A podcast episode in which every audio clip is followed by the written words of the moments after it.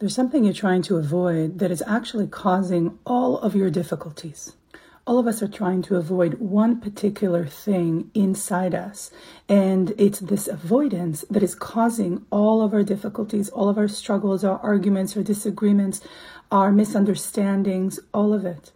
And that thing is our sensations, our physical sensations, that that sensation of the heart dropping, the lump in the throat, the butterflies in the stomach, the heaviness in the back, the tightness in the chest.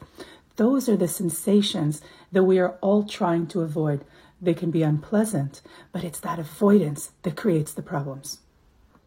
In attempt to not feel these sensations in our body, we distract ourselves. We consume things. We look for other people to help us remove the sensations. But that keeps us stuck. It leads us in a direction that we don't actually want to go because it's these sensations that are actually the pathway to our healing. Staying with these sensations, creating safety around these sensations, getting curious about these sensations is the way to health. Shortcast Club